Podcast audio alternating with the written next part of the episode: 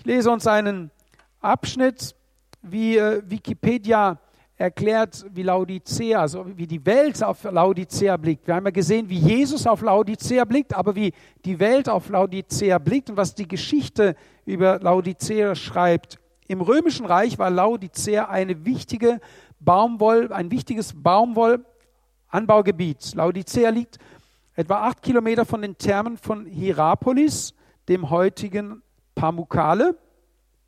So lebte die Stadt von Kurgästen und Pilgern, also sie war wie Baden-Baden, ja.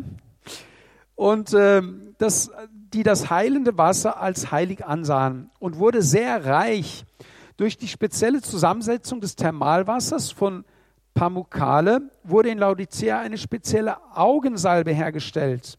Eine bestimmte rote Pflanzwurzel konnte mit diesem Wasser verdünnt werden und dann schwarze Stoffe purpurn färben. So wurden immer mehr purpurne Stoffe im römischen Reich in Laodicea hergestellt. Ist doch interessant, wie, wie präzise Jesus in diese Stadt hineinspricht, zu dieser Stadt schreibt und auch die, die Umfeldbedingungen dieser Stadt berücksichtigt und eigentlich mit der Sprache dieser Stadt zu den Menschen spricht. Nämlich, sie waren eine, eine Baumwoll produzierende Region, sie waren äh, reich, sie sie verdienten wohl auch ihr Geld mit, dem, mit der Produktion. Und interessant ist auch, dass dieser, dieser Stoff äh, schwarz war. Und äh, interessant ist auch, dass sie eine Augensalbe produzierten. Und alles Dinge, die Jesus in seinem Schreiben an Laodicea erwähnt und die wir sicherlich auch im Laufe der Predigt nochmal äh, aufnehmen werden.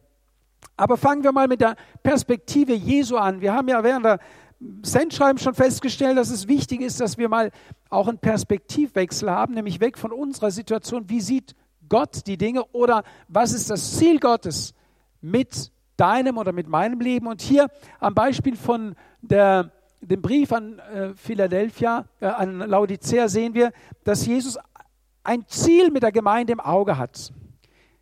Sie ist noch nicht an diesem Ziel, aber das Ziel ist ganz einfach.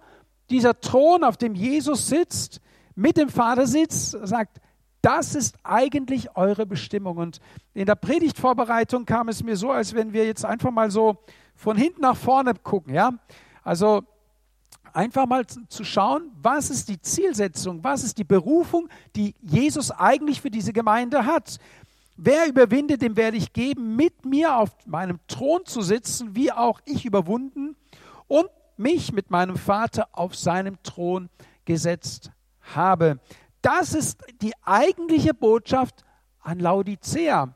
Ich weiß nicht, wie es dir geht, aber wenn ich Laodicea höre, und ich bin ja schon als kleines Kind in den Gottesdienst und in die Gemeinde gegangen, dann höre ich immer, das sind die, die kalt, weder kalt noch heiß sind. Das sind die, die Gott ausspucken wird. Das ist so, wie man nicht sein sollte. Also da wollen wir nicht hinkommen. Völliges Negativbeispiel, wie wenn es dahingestellt wird und sagt, also so nicht. So wollen wir nicht sein und da wollen wir auch nicht hin.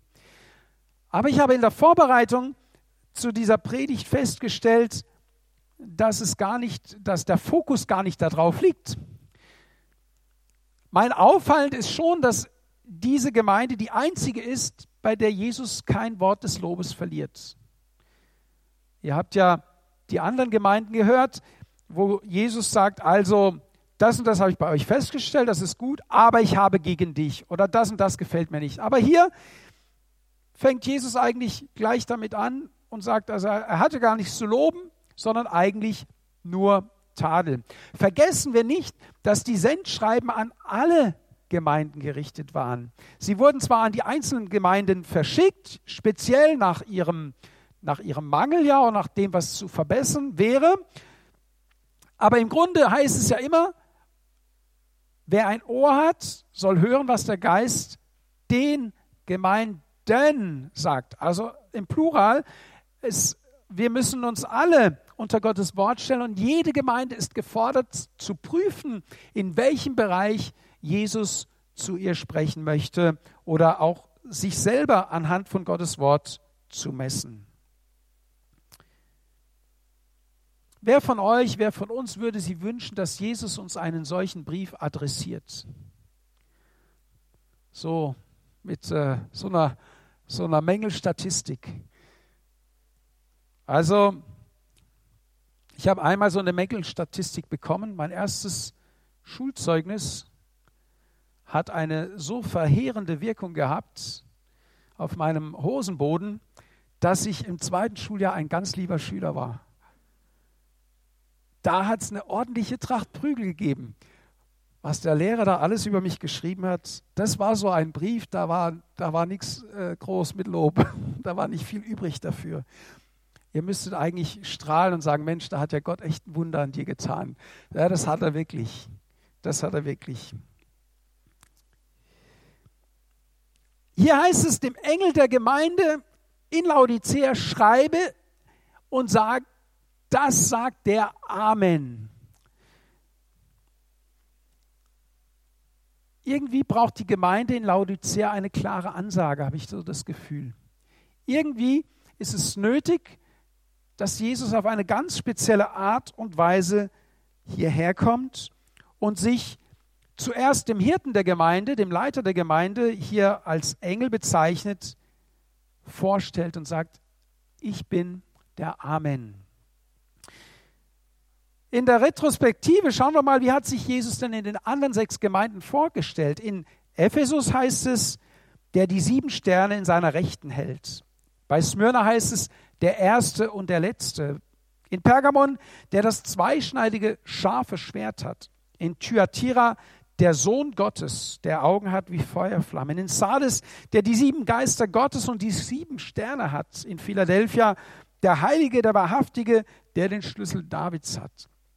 Überall erklärt Jesus entweder sein Sein oder seine, seine Autorität, seinen Machtbereich, seine Eigenschaften, seine Gottheit, sein Wesen. Überall stellt sich Jesus als solches vor. Nicht so, bei Laodicea, da heißt es, der Amen, der treu und wahrhaftige Zeuge, der Anfang der Schöpfung. Jesus, er tritt gegen die Gemeinde in Laodicea als Zeuge auf. Er sagt, ich weiß genau, was hier läuft, ich erkenne es und ich möchte dir sagen, ich möchte dir sagen, so geht es nicht weiter. Vielleicht könnte man zusammenfassen, schreibt hier Jesus oder lässt schreiben, lieber Pastor der Gemeinde in Laodicea, ich weiß, wo der Hase langläuft, du kannst mir nichts vormachen. Dein Stall stinkt bis zum Himmel und du hast ein Problem. Würde man vielleicht heute so ausdrücken. Indem Jesus sagt, ich bin der Amen, sagt Jesus, klare Ansage. Indem er sagt, ich war schon vor der Schöpfung da, ich hatte einen Chef, der hat immer zu mir gesagt, ich bin schon vor dir, als du noch in den Windeln gelegen hast, bin ich schon mit der Laterne um den Christbaum gelaufen. Weil immer eine gute, eine gute Argument über den Glauben zu sprechen, wenn er dann schon damit anfing, ja.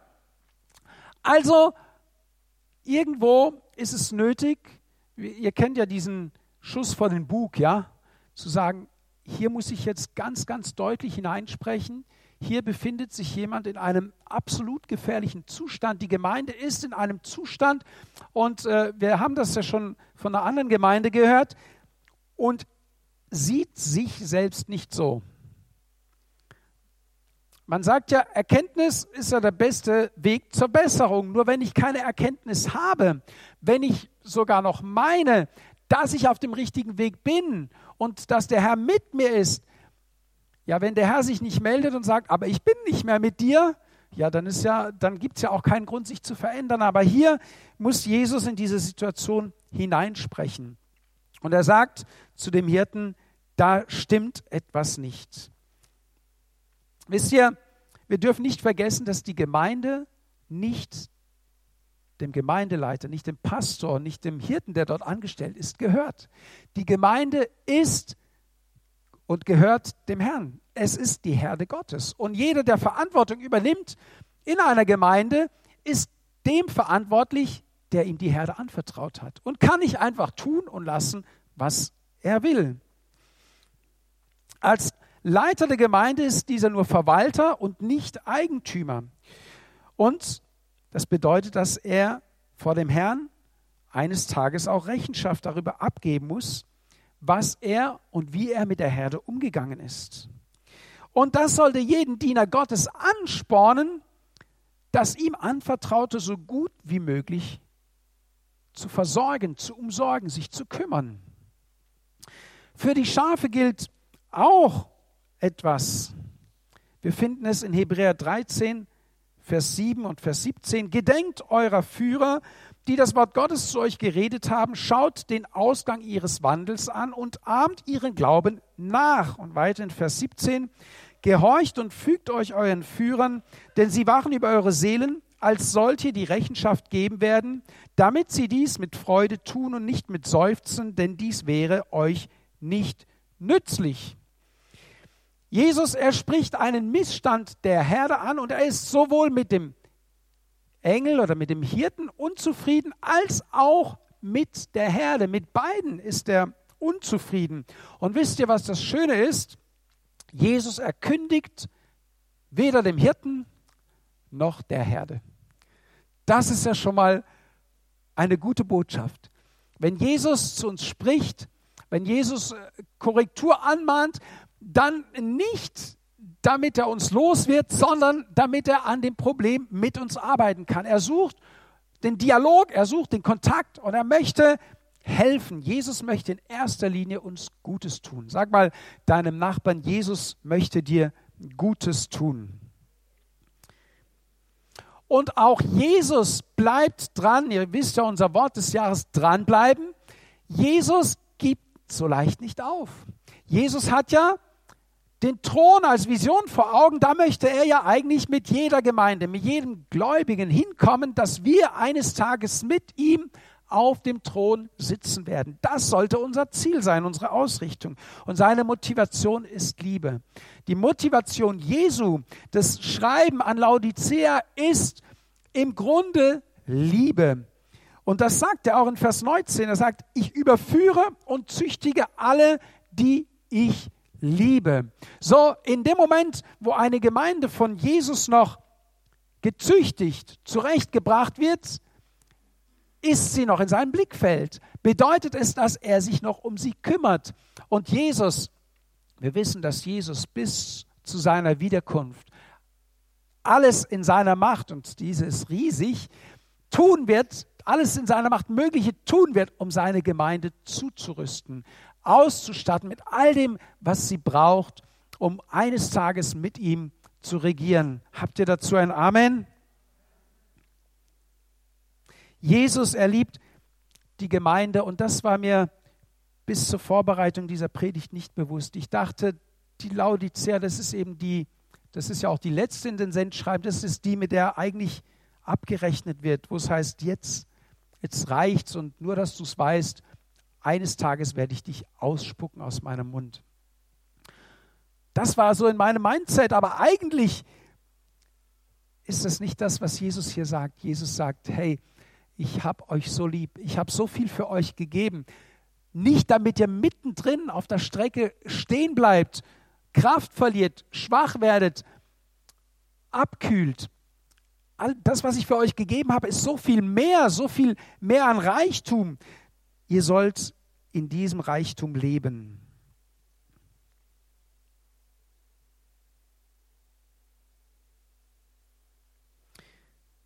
Jesus, er begegnet auch der Gemeinde in Laodicea mit diesem, was er am Kreuz ausspricht. Vater, vergib ihnen, denn sie wissen nicht, was sie tun.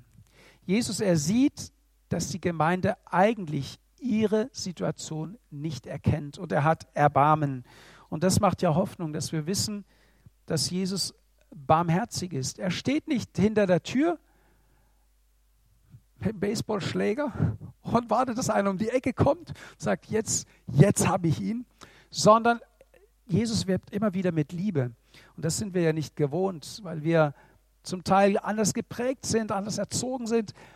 Jesus wirbt immer wieder mit Liebe und mit Erbarmen. Es kann aber auch gefährlich sein, wenn Jesus den Finger in die Wunde legt. Warum? Weil wenn Jesus den Finger in die Wunde legt, dann muss die Gemeinde sich entscheiden. tue ich Buße? Will ich wirklich eifrig, heißt es ja hier, nachher Buße tun oder bleibe ich bei meinem Standpunkt? Wollen wir eifrig Buße tun oder steht uns manchmal auch unser Stolz im Weg?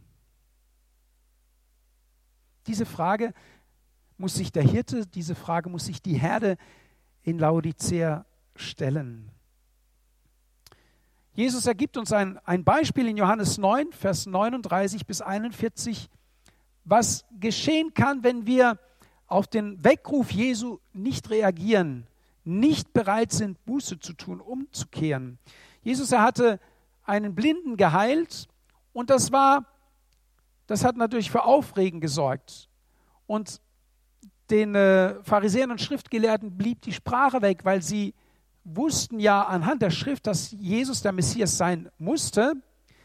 Und die Zeichen, die er tat, bestätigten es, aber sie wollten sich nicht bekehren. Also sie waren wissend, sie hatten Gottes Reden gehört, aber sie waren nicht bereit umzukehren. Und dann sagt Jesus Folgendes zu ihnen. Und er sprach, zum Gericht bin ich in diese Welt gekommen, damit die Nichtsehenden sehen und die Sehenden blind werden. Einige von den Pharisäern, die bei ihm waren, hörten dies und sprachen zu ihm, sind denn auch wir blind? Jesus sprach zu ihnen, wenn ihr blind wäret, so hättet ihr keine Sünde. Nun aber sagt ihr, wir sehen, daher bleibt eure Sünde. Wir haben die Situation von der Gemeinde in Laodicea, die blind ist. Jesus sagt ja, ihr solltet bei mir einkaufen, eine Salbe, ja, damit ihr sehen werdet. Er erkennt, sie sehen sich nicht und deswegen spricht er sie an und sagt, in dem und dem Punkt seid ihr wund, in dem und dem Punkt seid ihr auf dem Holzweg und er erklärt es ihnen und bietet ihnen an, umzukehren.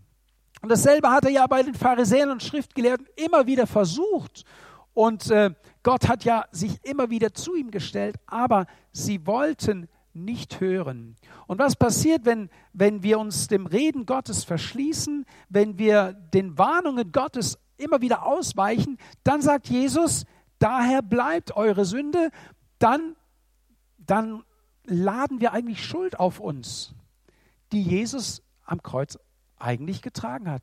Wir verrennen uns, wir, wir werden engstirnig, stolz und beharren auf unserem Standpunkt.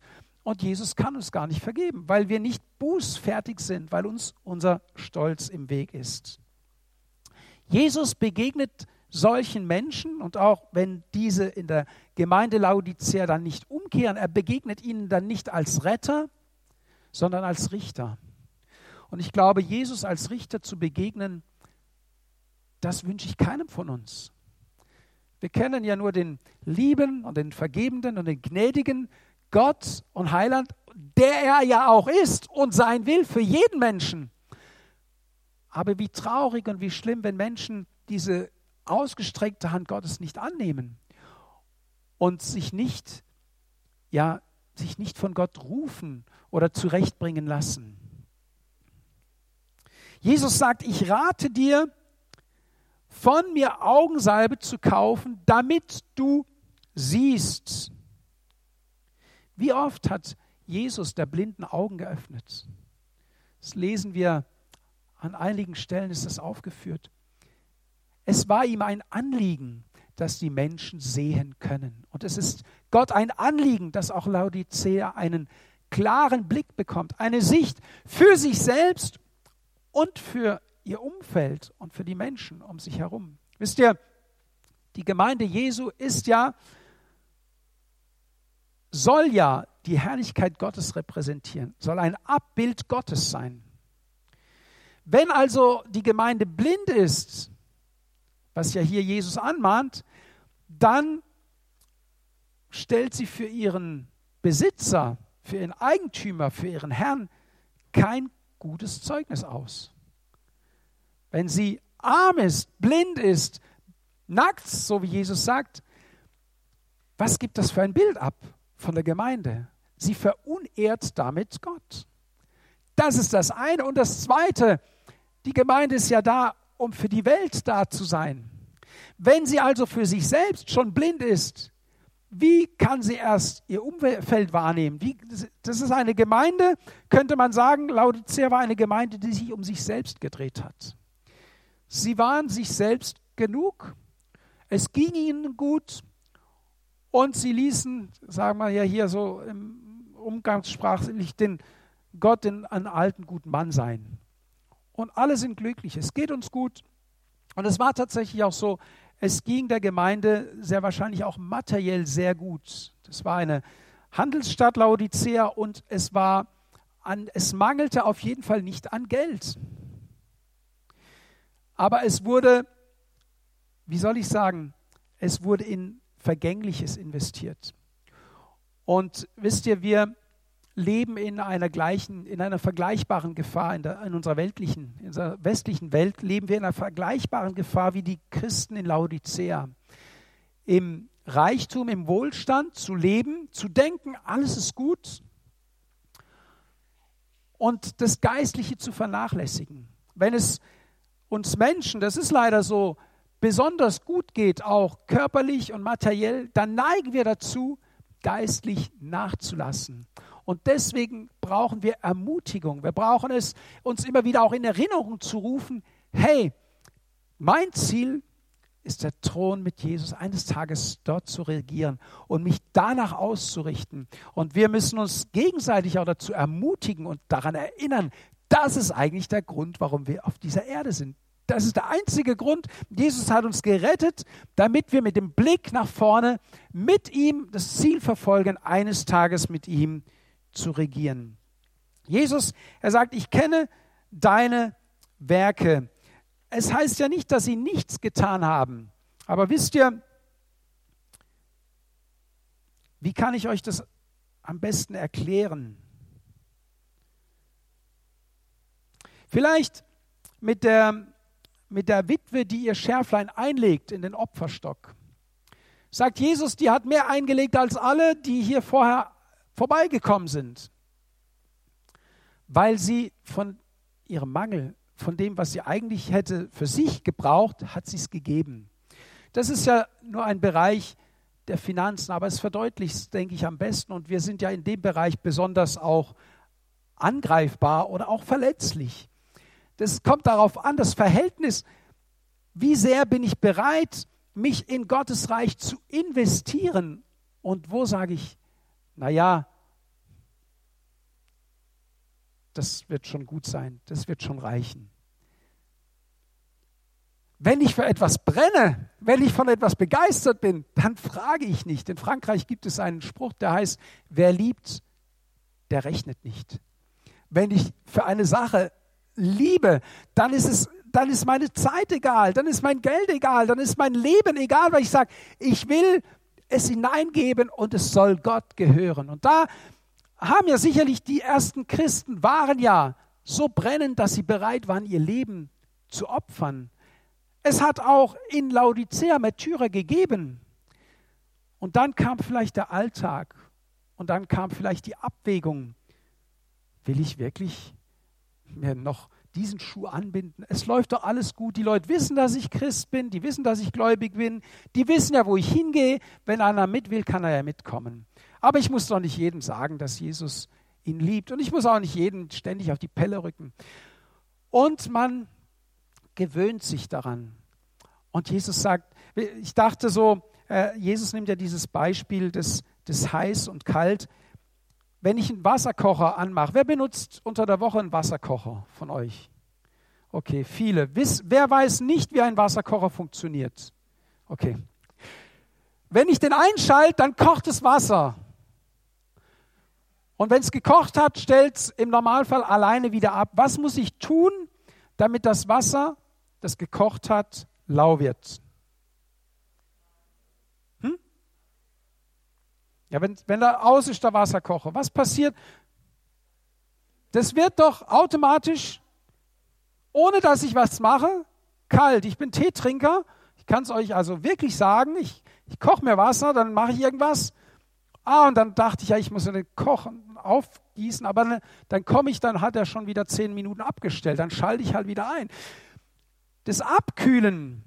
Und wisst ihr, das ist ja so ein tolles praktisches Beispiel. Das Abkühlen auch unseres geistlichen Lebens geschieht ganz automatisch. Dafür brauchen wir gar nichts tun. Und deswegen hat ja Jesus so viel Erbarmen und Barmherzigkeit mit uns, weil er weiß, dass wir von Natur aus automatisch abkühlen. Wenn wir nicht dranbleiben, wenn wir nicht immer wieder sein Wort zu uns nehmen, wenn wir nicht immer wieder im Gebet ihn aufsuchen, dann kühlen wir ab. Und Jesus sagt, passt auf, kühlt mir nicht ab, sondern sucht meine Gegenwart. In, an Ephesus schreibt ja Jesus, weil, weil, die Frage ist auch, was, was kühlt hier ab? Eigentlich, der, der eigentliche Grund, was abkühlt oder uns kalt werden lässt, ist ein Beziehungsgrund. Bei den Ephesern sagt Jesus, aber ich habe gegen dich, dass du die erste Liebe verlassen hast. Also das, was ich kenne jemanden, der fährt im Moment ständig nach Tirol. Simon, gell? Es ist doch wurscht, was der Sprit kostet. Äh, wenn ich liebe, ist doch das völlig egal. Und da hast du recht, Simon, ich würde auch hinfahren. Wirklich. Mit meinem Mofa gefühlte stundenlang nur meine Freundin zu sehen. Da wird heute einer sagen, hey, wir können doch, wir sehen uns doch am Bildschirm. Da reicht es nicht aus, ja das war doch mir wurscht bei Wind und Wetter. Egal, ich wollte meine Freundin sehen. Jesus, er wünscht sich so sehr, dass wir seine Liebe in uns aufnehmen und in, in dieser Liebe, in dieser Beziehung zu ihm leben. Und das ist das, worum er auch bei den Christen in Laodicea wirbt.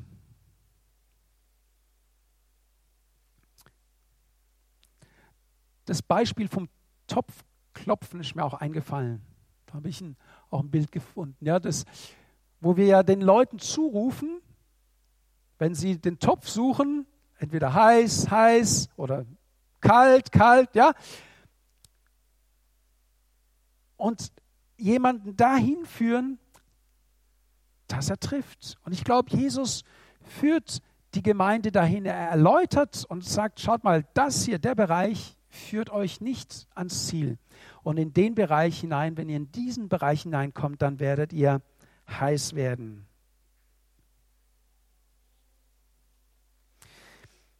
Wichtig ist, dass wir auch nicht vergessen, Jesus, er sucht nicht nach Leistung. Jesus wird diese Gemeinde nicht lehren, eine Leistung zu erbringen, Jesus, er sucht Gehorsam und er sucht Treue. Glaube und Treue sind sehr stark miteinander verwandt, aber Gehorsam und Treue. Jesus, er ruft die Gemeinde Laodicea zurück an sein Wort, an sein Herz, in eine Beziehung zu ihm. Er sagt ja, ich klopfe an hier Wer meine Stimme hört, wisst ihr, Gott ist so barmherzig. Er klopft an bei denen, die blind sind. Er klopft nicht an bei denen, die taub sind. Fällt euch das auf? Jesus gebraucht einen Kanal, der noch, wo er noch Zugang hat. in der, an den, beim letzten Brief sagte Jesus, siehe, haben wir zweimal siehe. Da zeigt Jesus etwas. Die konnten noch was sehen. Aber hier sind sie blind und Jesus, hey, er kommt auf die Stufe, die sie noch erkennen können. Er sucht das Verlorene, bis er es findet und findet einen Kanal, sie zu erreichen. Er klopft an und sagt, wer das hört und mir auftut, der wird sehend werden. Wer Jesus die Tür auftut, dem kann nur Gutes geschehen. Dem kann nur der Allmächtige begegnen. Ist das nicht wunderbar, dass Gott so ist? So gar nicht so wie wir. Wo wir sagen, jetzt bist du blind, jetzt werde auch noch taub, mit dir kann ich ja eh nichts anfangen. Ja, wir würden die Menschen abschreiben, wir würden eine Gemeinde, so eine Gemeinde abschreiben, sagen, sollen sie doch ihr Ding machen. Nicht so Jesus. Er gibt ihnen Rat. Ich möchte nochmal zusammenfassend lesen. Ich kenne deine Werke ab Vers 15, dass du weder kalt noch heiß bist. Ach, dass du kalt oder heiß wärest. Also, weil du lau bist und weder heiß noch kalt, werde ich dich ausspeien aus meinem Munde. Weil du sagst, ich bin reich und bin reich geworden und brauche nichts und nicht weißt, dass du der Elende und bemitleidenswert und arm und blind und bloß bist, rate ich dir, von mir im Feuer geläutetes Gold zu kaufen, damit du reich wirst und weiße Kleider, damit du bekleidet wirst und die Schande deiner Blöße nicht offenbar werde und Augensalbe deine Augen zu salben, damit du siehst. Ich überführe und züchtige alle, die ich liebe. Nun sei eifrig und tu Buße. Siehe, ich stehe an der Tür und klopfe an. Wenn jemand meine Stimme hört und die Tür öffnet, zu dem werde ich hingehen und mit ihm essen und er mit mir. Ich rate dir, kauf ein bei mir. Gott möchte uns beschenken. Und zwar, ich glaube, Gott, ich habe mich gefragt, warum Jesus dieses Einkaufen so betont auch, zu sagen, kauft bei mir ein. Ihr kennt ja diesen Vers im Alten Testament, wo es heißt, kommt, kauft ohne Geld. Jesus sagt, baut nicht auf das, was man praktisch kaufen kann, was man was vergänglich ist. Das investiere nicht in das, was vergeht, sondern kauf in Feuer geläutetes Gold, kauf, investiere in etwas, das du in der Ewigkeit wiederfinden wirst. Das meint Jesus. Er sagt, ihr seid verblendet durch den Wohlstand und Reichtum, in dem ihr lebt und habt den Blick für die Ewigkeit nicht im Blick, im wahrsten Sinne des Wortes. Ihr seid blind für die Dinge Gottes. Und ich rate euch, lasst euch von mir behandeln. Es ist ja paradox, dass eine Stadt, die eine Augensalbe herstellt, also die quasi an der Quelle des Sehens sein müsste, gerade blind ist. Dass eine Stadt, die Baumwollstoffe herstellt, von Gott beurteilt, dass sie nichts zum Anziehen hat. Jesus er zeichnet das tatsächliche Bild und er rät dieser Gemeinde, er rät ihr. Das heißt, er will sie woanders hinführen, nämlich zum Ziel. Wer überwindet, sagt Jesus dann, wie auch ich überwunden habe. Christsein, in der Nachfolge stehen, Gemeinde bedeutet überwinden, bedeutet sich hingeben, permanent, bedeutet dranbleiben, immer wieder sich aufmachen, nicht müde zu werden. Ich freue mich über euch, die ihr da, hier da seid. Unsere Reihen haben sich ja gelichtet, aber es gibt Menschen, die auch nach zwei Jahren dran geblieben sind. Dazu zählt auch ihr, die hier, hier seid oder am Livestream uns verfolgt, dass ihr sagt, wir bleiben dran, wir lassen nicht locker, wir ziehen durch, wir haben ein Ziel vor Augen, wir bleiben treu. Jesus sagt, wer überwindet, so wie ich überwunden habe. Jesus war treu bis zum Tod am Kreuz.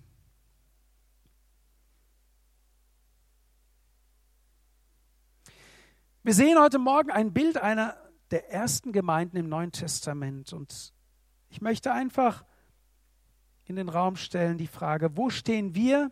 Was ist unser Zustand als Gemeinde oder als Einzelne? Wenden wir uns an Jesus, lassen wir ihn doch mal so ein Check-up machen. Und geben wir ihm doch Antwort auf sein Reden heute Morgen bleiben wir dran, bleiben wir in Bewegung. Nur der, der beim Topfklopfen immer weiter sucht und in Bewegung bleibt, trifft irgendwann auch den Topf. Und der, der passiv ist, kühlt ab und wird nicht ans Ziel kommen. Jesus, er hat alles getan, damit wir mit ihm regieren können. Und jetzt gilt es unseren Part zu erfüllen, zu sagen, Jesus, ja, wir wollen in Gehorsam und Treue dir nachfolgen. Ich möchte zusammenfassen die Punkte, die wir hatten. Wer überwindet, sagt Jesus zu Beginn oder zum, zum Ende dieser, dieses Textes, aber es geht darum, wer überwindet. Es spricht der Amen, es spricht der, dem man nichts vormachen kann. Sein Motiv ist Liebe und wir wollen ihm als Retter und nicht als Richter begegnen. Wir möchten heiß und nicht kalt sein und wir folgen dem Rat Jesu bei ihm einzukaufen, unsere Taschen zu füllen, unser, unseren Beutel zu füllen mit dem Guten, das Gott für uns vorbereitet hat. Die Bibel sagt, ein geschütteltes und gerütteltes Maß will Gott uns geben. Lass uns aufstehen. Ich möchte gerne noch für uns beten, dass dieses Wort in uns bleibt.